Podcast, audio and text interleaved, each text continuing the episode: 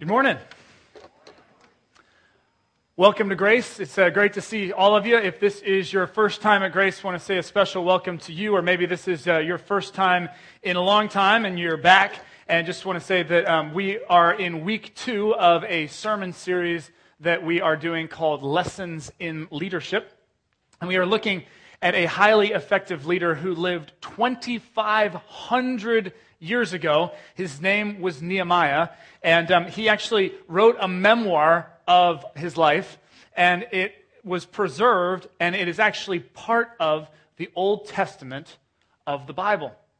And so we're using his memoir uh, to, uh, to look at some different leadership lessons and leadership principles. So you are joining us for a great time this morning. I want to give you guys a couple of dates before we jump into the message. The first one is August the 11th, Sunday, August the 11th, two weeks from today. We will not be having church services on August the 11th. So uh, it's the one Sunday of the year that we cannot meet in this space.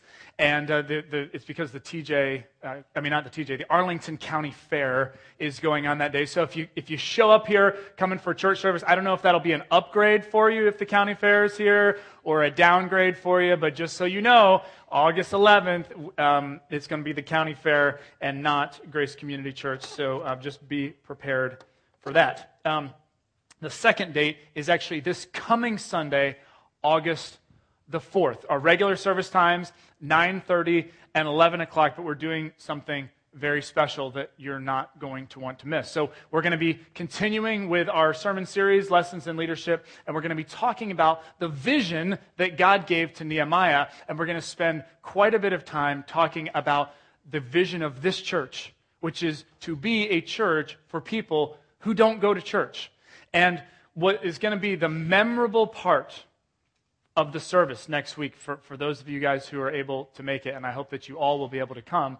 The memorable part is we are going to have people from right here within our congregation who are going to be sharing stories of what God has been doing in their lives as they have been a part of this church. And I got to tell you, if you enjoy coming on Sundays and you enjoy listening to the sermons that are here week in and week out, uh, but you've never actually been a part of a service where you get to hear real life, actual stories of what God is up to in people's lives that might be sitting right next to you this week, it is so incredibly powerful. It beats any sermon you can possibly hear any day of the week. So you will not want to miss it. And I just also want to add this.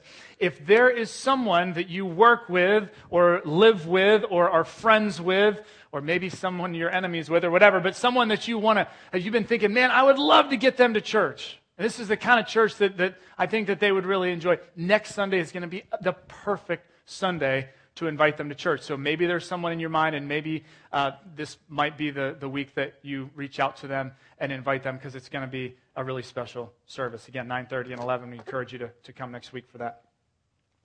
All right, so last week we kicked off this series called Lessons in Leadership, and we started by looking at the very first chapter of Nehemiah, this great leader, of his memoir.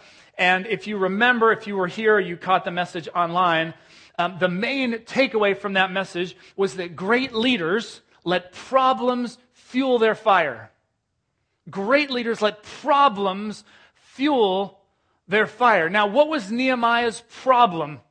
Nehemiah's problem was that his beloved city of Jerusalem, the city of his ancestors, the great city, the capital city of the Jewish people, had been ransacked, had been destroyed by King Nebuchadnezzar and the, the, Babylonian Empire. And this has, this has happened like 140 years before Nehemiah. So it wasn't anything new, but the deal was Nehemiah is now, because all the Jewish people were scattered throughout the Middle East region, Nehemiah is 700 miles east in modern day Iran, and he's actually working for the king of the, the, new ruling regime, which is the Persian Empire, King Artaxerxes.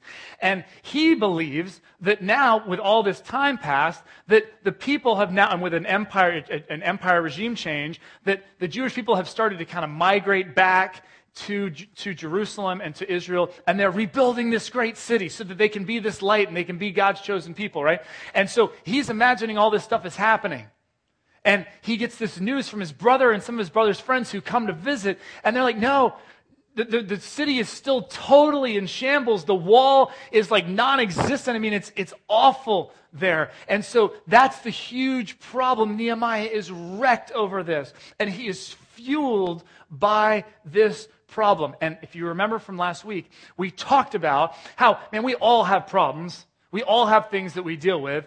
And allowing those things to fuel us, but not just to fuel us in any way, because there's a lot of unhealthy ways and a lot of ways that we can release and blow off energy and a lot of a lot of destructive things that we can do. We talked about the importance of going right to God with our problems, going right there first. And that's what Nehemiah did. He went right to God with this massive problem, and God gave him a plan. God showed him what to do, and that's what we're going to talk about today is how that plan all unfolded. So before we jump in, to the second chapter of Nehemiah's memoir. Let's, uh, let's bow our heads, if you would, and, uh, and ask for a little help. Uh, God, thank you for uh, everyone who's here today. We just ask for your help. We all want to, um, to be better leaders. We all have influence, God, in this world. We want to be a positive influence for good. And we just pray, God, that you'd give each of us something to take away this morning. In Christ's name, amen.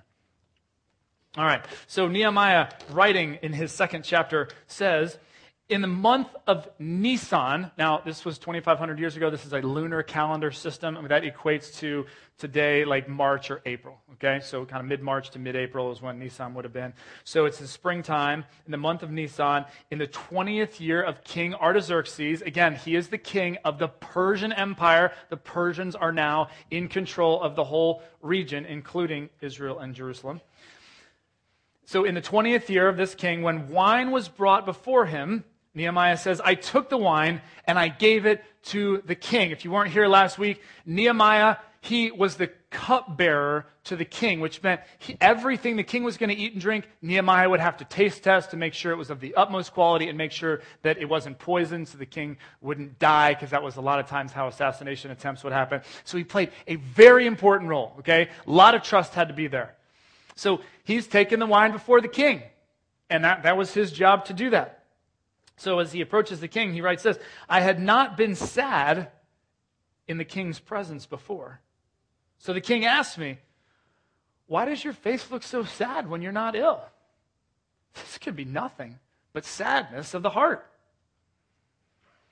Nehemiah says, I was very much afraid. Now, what's Nehemiah so afraid of? Well, the thing that Nehemiah is afraid of is he knows what is about to happen next.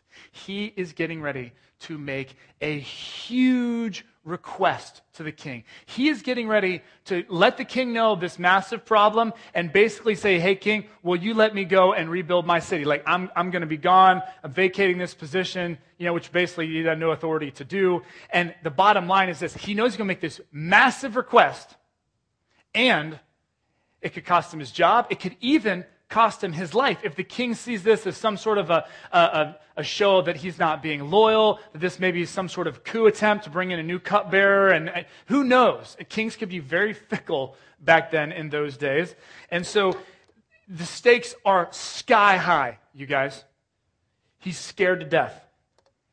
So he says, I was very much afraid, but I said to the king, May the king live forever. Now, that's just a 2,500 year old expression that basically today would be like, King, you are awesome. You know, um, your majesty, your highness. It was just kind of a way of buttering him up, you know, saying just the right thing there.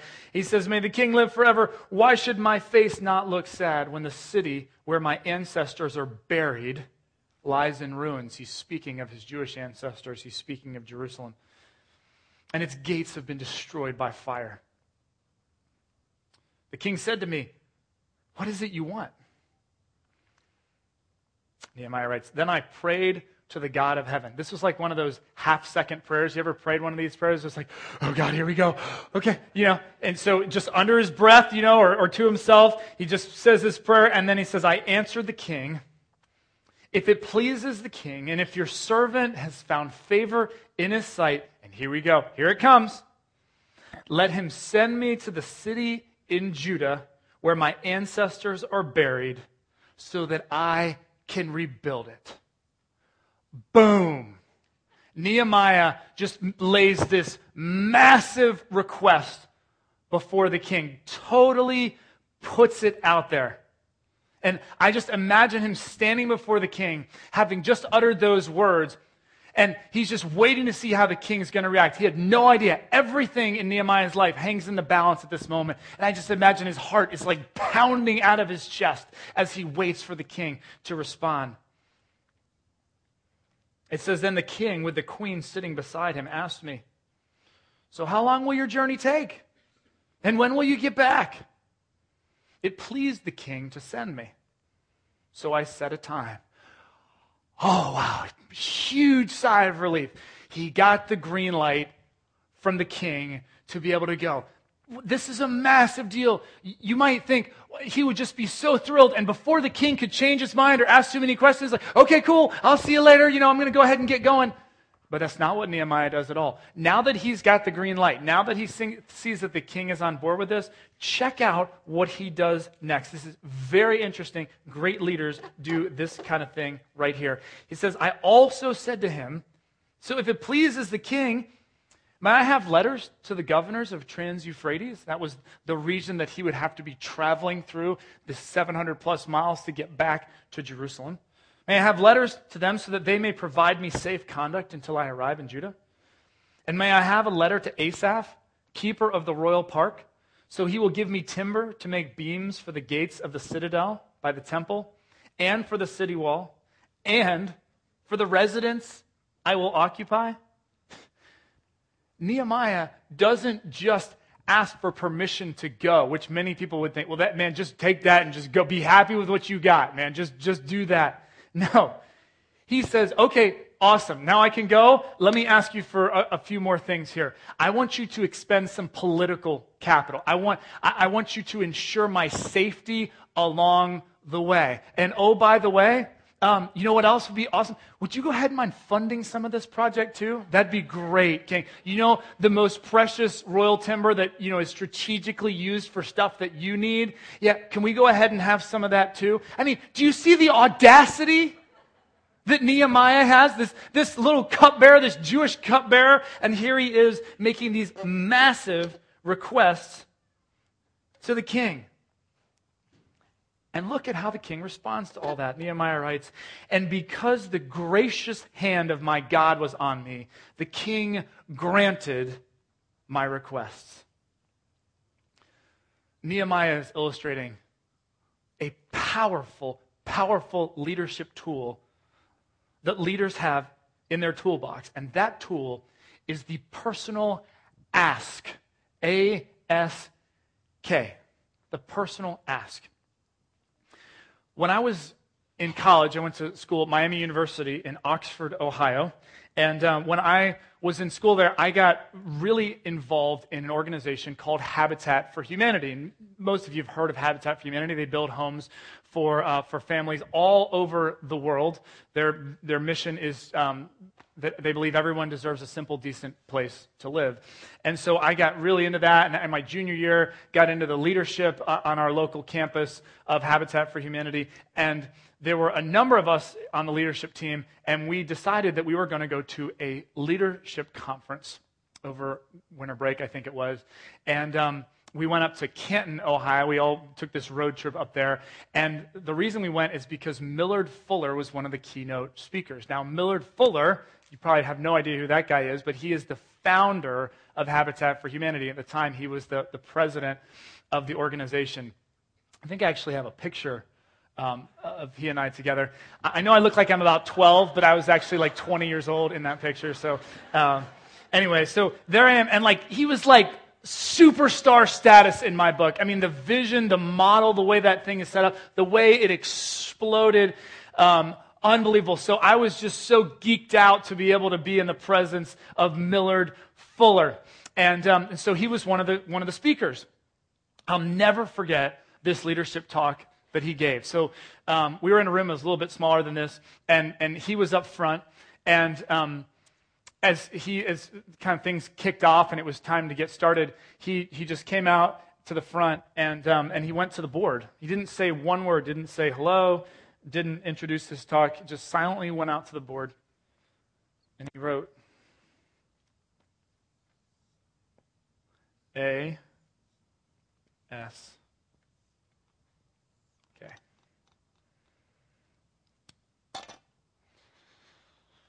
He said, Guys, this three letter word is one of the most powerful tools that you have at your disposal as a leader. But it is also one of the most underutilized tools in a leader's toolbox. Most leaders shy away from that three letter word ask. And the reason that most of us shy away from the ask is because we instantly think about how busy everybody is, how much time they're already giving, and, and, and how little t- free time that they have, how much money that they're already investing, or how expensive everything is already, or just how, how much they're in demand, and, and how much by us asking is going to further drain them, is going to be a burden to them, is going to be an imposition to them, and it's going to be awkward, and then they're going to feel bad. And so, generally, most of us, we're like, if I don't have to make the ask, I would rather not. The ask is seen as a negative thing. Well, Millard Fuller says, Look, I, I got to explain to you how important this thing is and how powerful it is. He said, Listen, Jesus Christ gave us one of the most profound truths on the planet. It's found in Acts 20 35. Jesus said, It is more blessed to give than to receive. It is more blessed to give than to receive. So he said, Now, if you think about what that means, you think about the implications of Jesus' statement when you think about the ask. So when you ask somebody to give their time, their talents, their money, whatever it is, when you ask them, you actually are giving them an opportunity to give, right? You're giving them an opportunity to give. And according to Jesus, it is actually more blessed to give than it is to receive. So therefore, what that means is when you ask somebody to do something, you're actually giving them an opportunity to be blessed. I'm going to say that again just in case you missed that, okay? So if you're falling asleep, just, just here we go. You're tune in back, back with me, okay? Listen, when you ask somebody to do something, you're giving them an opportunity to be blessed. The worst they're going to do is say no.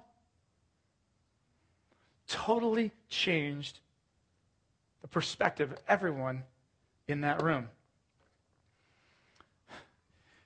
Fuller went on to talk about how just unapologetically, boldly, he would go and make these asks all over the place to people he knew. He started out his career as a very prominent attorney, so he ran in some pretty nice circles of influence. And he would go to some of his uh, friends and former colleagues that he knew were working 80 to 100 hours a week, okay? If you ever tried to make an ask of someone you knew was insanely busy and like totally maxed out, I mean, you've got, you've got to know it's an opportunity to be blessed if you're doing that. And he would go to some of his friends and say, Listen, I know how busy you are. I know how insane life is. I know you don't have time for this, but guess what? You don't have time not to do this. You got to come and join me on a weekend. We're building a house for a homeless family, and you got to be a part of it. And he would just boldly, unapologetically make these asks. And he'd get, he'd get people to come with him and, and work side by side on these houses. And you know what friend after friend after friend would say? Like, thank you so much for asking me. You know, I haven't had that much fun in years. He had all these people in his life that were largely unfulfilled, and for the first time, they, they were doing something just so incredibly gratifying. He said, You gotta ask. And Millard Fuller was the king of the ask. And let me tell you, I mean, this guy, there was no one he wouldn't ask, and this, this will illustrate my point. So in 1976, he, he founded Habitat, and nobody knew who he was. And he was like, you know, I'm not going to put this organization on the map. I need someone who is going to make this thing take off and, um, and you know, give it credibility and help it to spread. And so he thought, well, who could I ask? I said, I know who I'll ask. I'm going to ask the President of the United States. That's who I'm going to ask. And he did. We got a picture, I think. Now, the sad thing is that there's probably many of you in this room who don't even know who that is. that, thank you. That is President Jimmy Carter, and we're not going to critique his presidency, okay? We're not going to do that. But he responded to this request and he said, You know what? Sure, I'll put my name on that. Sure, I'll show up to a couple of, events with that. That sounds like a, a, a totally worthwhile thing to do. I don't know if it's the same case today. But I can tell you that 20 years ago, when I was just getting involved with Habitat for Humanity, you know who most people thought the founder of Habitat was? Jimmy Carter. Well, isn't that Jimmy Carter's organization? Isn't that Jimmy Carter's thing? And that was brilliant for Millard Fuller. He's like, great. they don't know who Millard Fuller is, but if they think Jimmy Carter started it, that's pretty cool, right? Look at, check out what Carter says about his involvement with Habitat for Humanity. Carter said, Habitat gives us an opportunity. Notice that word. There it is again. Habitat gives us an opportunity, which is very difficult to find, to reach out and work side by side with those who have never had a decent home, but work with them on a completely equal basis.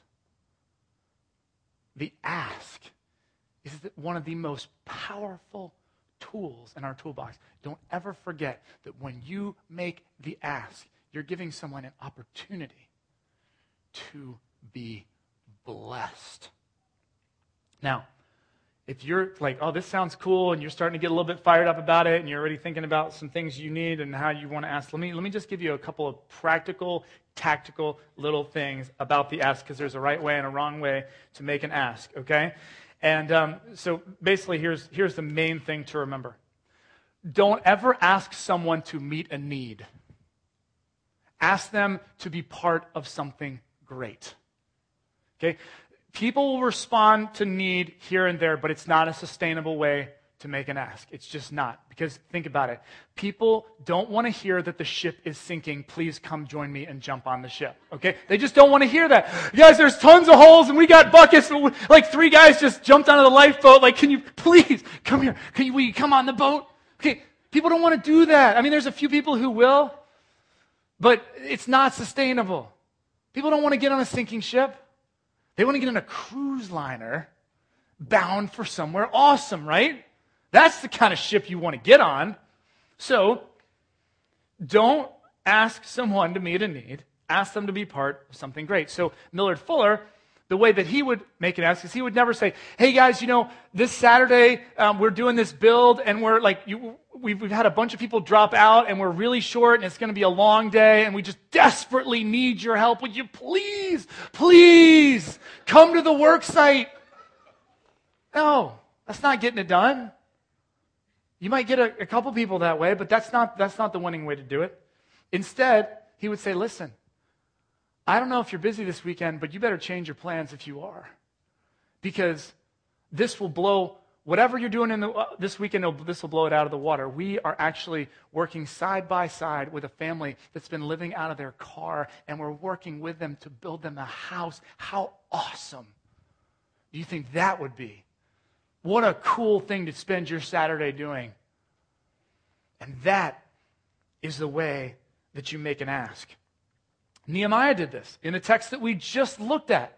When he said to the king, he said, King, you know, why I'm so bummed out is because the city of my ancestors is in ruins. When he said that, this, this absolutely resonated with the king. Because back then, 2,500 years ago, in that Near East region, I mean, this was a huge deal. Respect for ancestors, respect for the dead. I mean, that transcended religious belief and everything else. This is a, a massive deal. And so, you know the king said? He's like, oh man, yeah, that, that, that is, that's important. That's something worthwhile. Yeah, that's a big deal. I want to be part of that. I'll help with that, Nehemiah.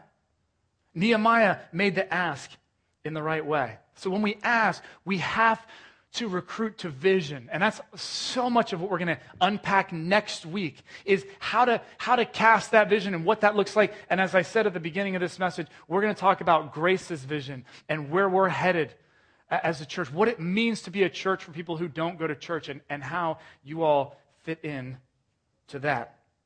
And so make sure you come back next week for that one. So that ask is such an important tool in a leader's toolbox. But the question that I'm left with is well, what enabled Nehemiah to make such a bold ask? I mean, he was scared to death in front of the king. This thing could cost him his life. What was it that enabled him? Well, there were two things. The first one we talked about last week, he was just plain fired up. He was fueled by a problem. Great leaders are fueled by a problem, and he just couldn't take it. He was wrecked over the news that Jerusalem was in shambles and it was a disgrace. So he was fired up, but don't miss this because it, this, this fired up thing was combined with something else that was equally or more than more important even. And that was that Nehemiah believed to the marrow of his bones that God was directing him to go and rebuild this wall. I mentioned to you in, in verse 1, it was the month of Nisan, which was uh, March or April um, when, when Nehemiah found out this awful news and when he initially started crying out to God, that was four months ago. So it's been four months of Nehemiah face down on the floor, wrestling with God, pleading with God, crying out to God, and getting clarity on exactly what God wanted him to do. Look what Nehemiah writes in verse 12 of this second chapter. He says, I had not told anyone what God had put in my heart to do for Jerusalem. So Nehemiah believed with everything that he had that God was sending him out. And this enabled him to make this ask. It created this fierce resolve in Nehemiah, this unwavering commitment to this cause to go and to rebuild the wall of this great city. And here's the thing, guys it didn't matter who he was standing in front of, the king of the whole empire. Didn't care. It didn't matter who he had to recruit to ask, and we're going to look at that in the weeks to come. It didn't matter what kind of opposition or conflict or adversity that he faced. He had such fierce resolve to finish this thing. And I'll give you a little teaser to the end. 52 days was all it took Nehemiah and this team to build this wall because he had such fierce resolve, such unwavering commitment to what God had put on his heart to do. So that's what made it, even though he was scared to death, that's what helped him to make this ask, was fierce resolve. Great leaders have that. But what was it that gave Nehemiah success with the king? What made his ask successful? Well, Nehemiah tells us in verse 8 of chapter 2, he says, Because the gracious hand of my God was on me, the king granted my request. Nehemiah is like, Look, it had nothing to do with me at all. It was all God. God was responsible for my success. God was responsible for my favor. I had prayed and asked God for favor. God gave me favor. It had nothing to do with me. It was all God. Nehemiah was an unbelievably humble person. In fact, when he was wrestling with God in the first chapter, which we looked at last week, when he was sitting there just wrestling with God, how could this happen? And how could this great city be destroyed? Aren't we your people? And, and how's this all work? And what's the plan? And all this, just for months and months and months. You know, he comes to this striking realization as he's praying to God, and it's in verse 6. He realizes, this is in the middle of his prayer to God, that the, he, he and his people need to take ownership. And so he says, praying to God, he says, I confess the sins that we Israelites, the Jewish people, including myself and my father's family, have committed against you. He's saying, Look, I'm part of the problem right here. Do you see the humility in this man? He was genuinely humble, and this was a mark of his leadership.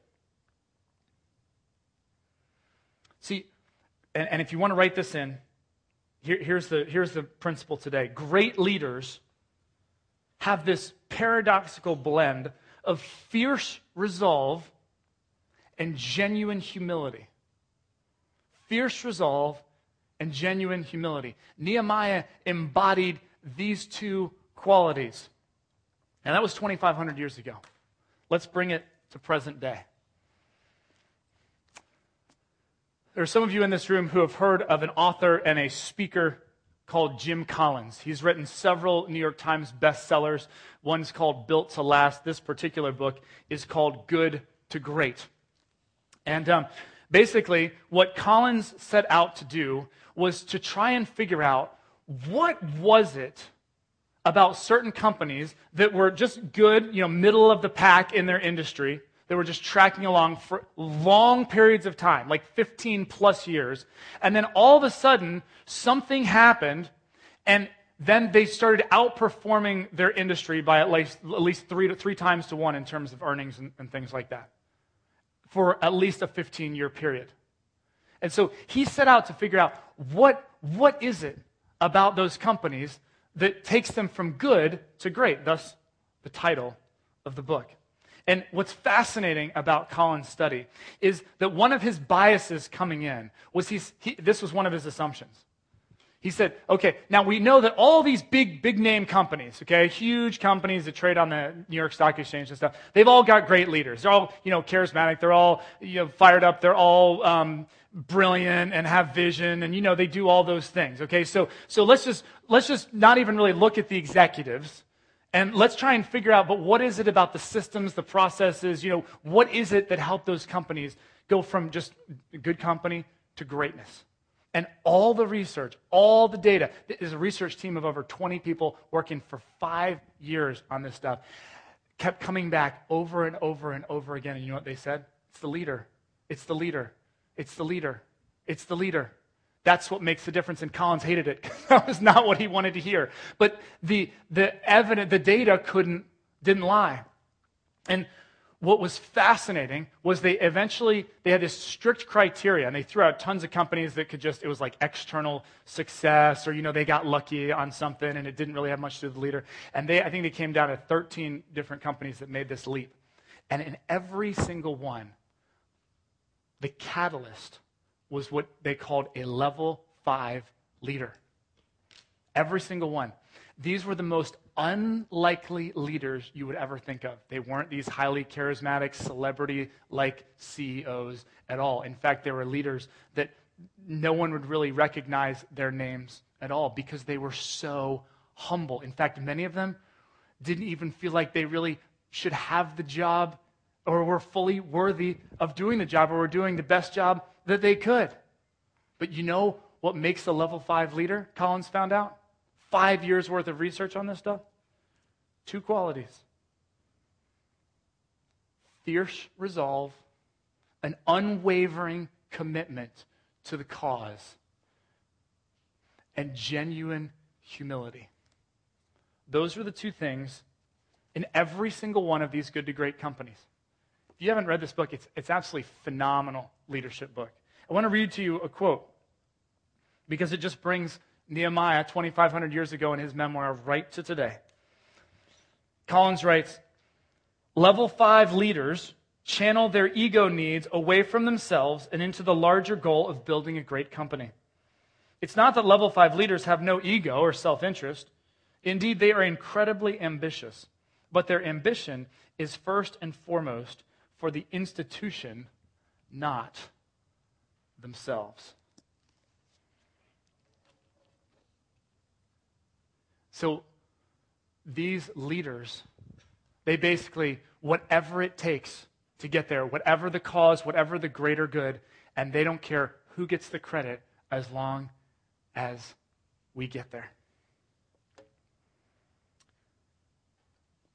Ten and a half years ago, my wife and I, um, we'd been trying to find a church for quite a while, and we just hadn't found that church that we felt a connection with. And it was a very frustrating process. And we, uh, we wandered into um, Key Elementary School, which was the home of Grace Community Church at that time, into this little multi purpose room. And um, I remember at the time there were maybe, I don't know, 75 people there or whatever. I think that it was about year three of, of uh, Grace's existence. And um, I remember you know, coming in, and, and people were, were nice. And, uh, and we sat down. Becky and I sat down all the way in the back row. Just want to give a shout out to all you guys, like all the way in the back row. That's right, because it was like I can get the heck out of here if it gets weird. You know, it's a very, I'm just kind of like, okay, I can keep my eyes on everybody so nobody's sneaking up on me and putting anything on me. You know, it was just, it was just a safe, nice, safe place for me to be. So we were sitting there, and, um, and I remember hearing the music, and, and you know, it was, it was okay. I don't want to offend anybody who was playing that day who's still here. Um, it was, it was okay. I remember, like, okay, that's, that's, not, not bad. Could improve a few things, but um, okay, that wasn't bad. And then I remember we, we got to the sermon and, uh, and our very own pastor, John Sly, stood up and uh, started speaking. And I have no idea what the message was about that day whatsoever. Um, but what I do remember was about five minutes in, in my mind, without saying anything to my wife who was standing, sitting right next to me, I just said, you know what? We found our church. Because I was like, that's a leader that I want to follow. Um, and he is absolutely going to kill me for this. He is absolutely going to kill me, sitting right over there. And um, this might be the last sermon I preach, actually, because he might kill me or fire me. But um, the thing that struck me so much about that sermon, and it's just the way that he speaks every week, week in and week out, and you know this about him, um, He's so genuinely humble. Just, hey, you know, this is a struggle that we all have. You know, this is something that's difficult even for me, and be the first one to raise his hand and um, be able to inspire, but also just with total humility to be able to convey these powerful truths about who God is. And um, just the fact that literally, like, his skin is crawling right now.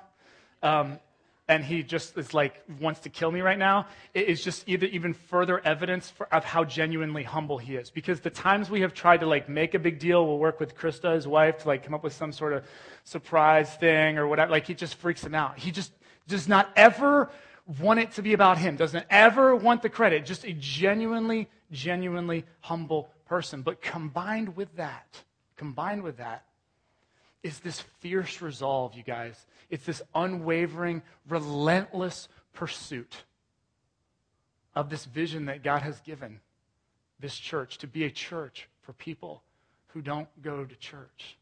It's this extraordinary blend of these two qualities that we have in our very own pastor who, like I said, might kill me or tackle me right off the stage. But anyway, let, go ahead and let me finish if you could. Um, so, let me just let me just close with this. Um, the good news about these great leaders and this principle that we've just looked at is that according to Collins, he says every single one of us has the potential to be a level five leader.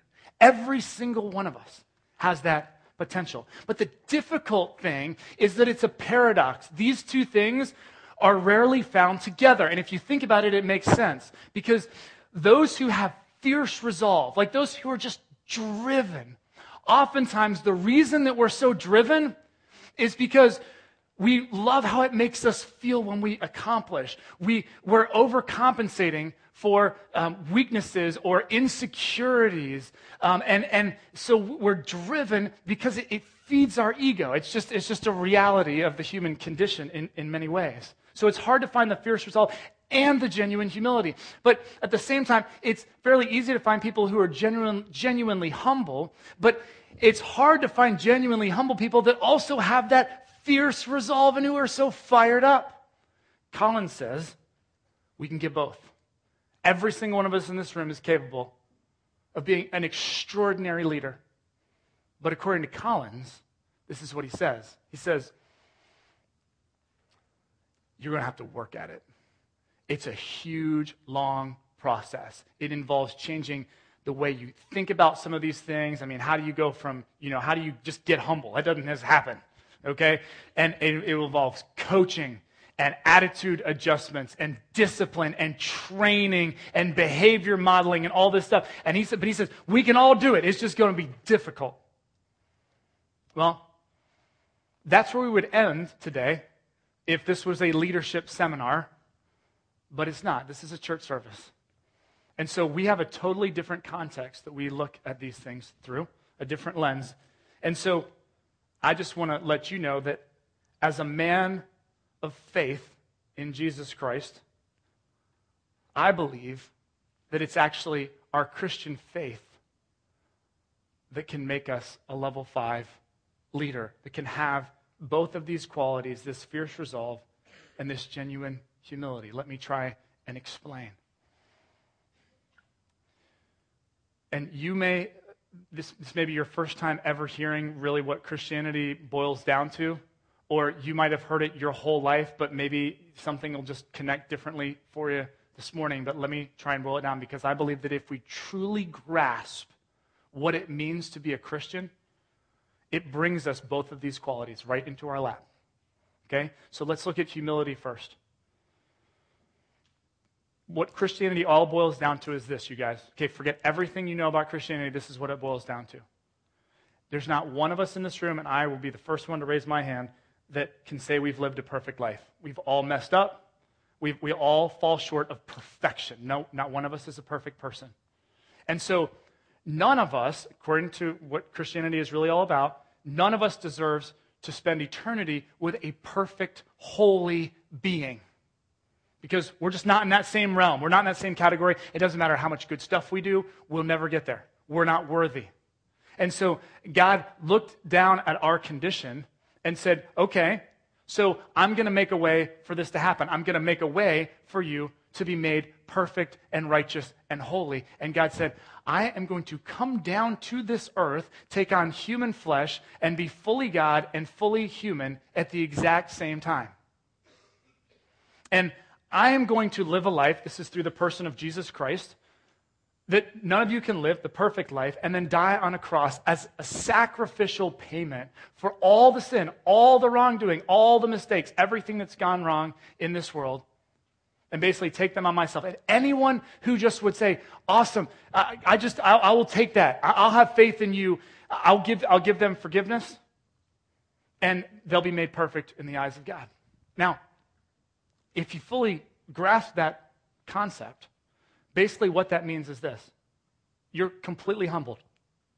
Because there's, then there's not one of us in this room that says, okay, man, like we're good in the eyes of God because of all the great things we did. I just made church eight Sundays in a row. Man, that's my new record. You know, I, boy, I just read through the entire Bible. How much does God love me? I work in Graceland. No, none of that counts. None of it counts. Sorry, guys. I see a lot of blue t-shirts, but it doesn't, doesn't count. It just doesn't. It's not going to get you there. All right? The only thing that does is accepting Jesus' loving sacrifice on the cross for our sins. And the beautiful thing about that is that is so deeply humbling. It doesn't make us better than anyone else. None of us is worthy.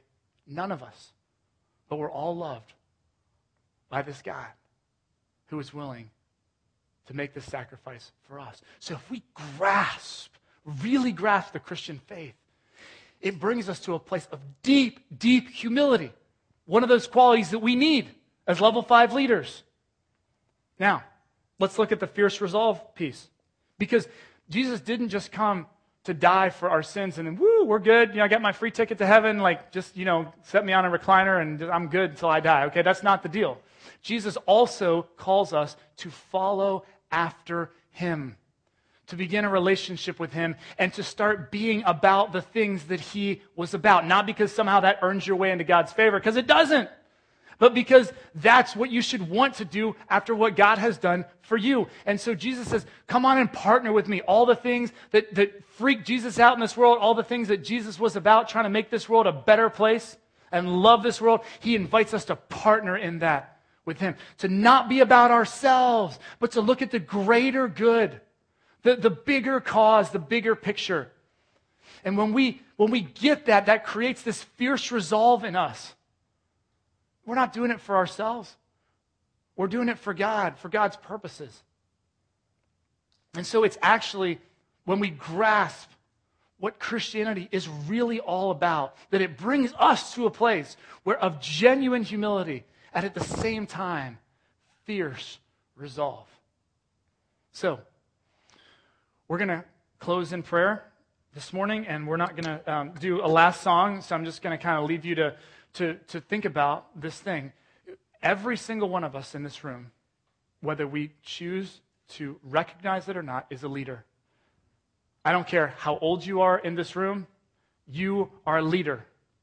I don't care if you're in school, if, you, if you've never held a leadership position, a formal position in your whole life, if you don't have a title, whatever. We all lead people by our influence.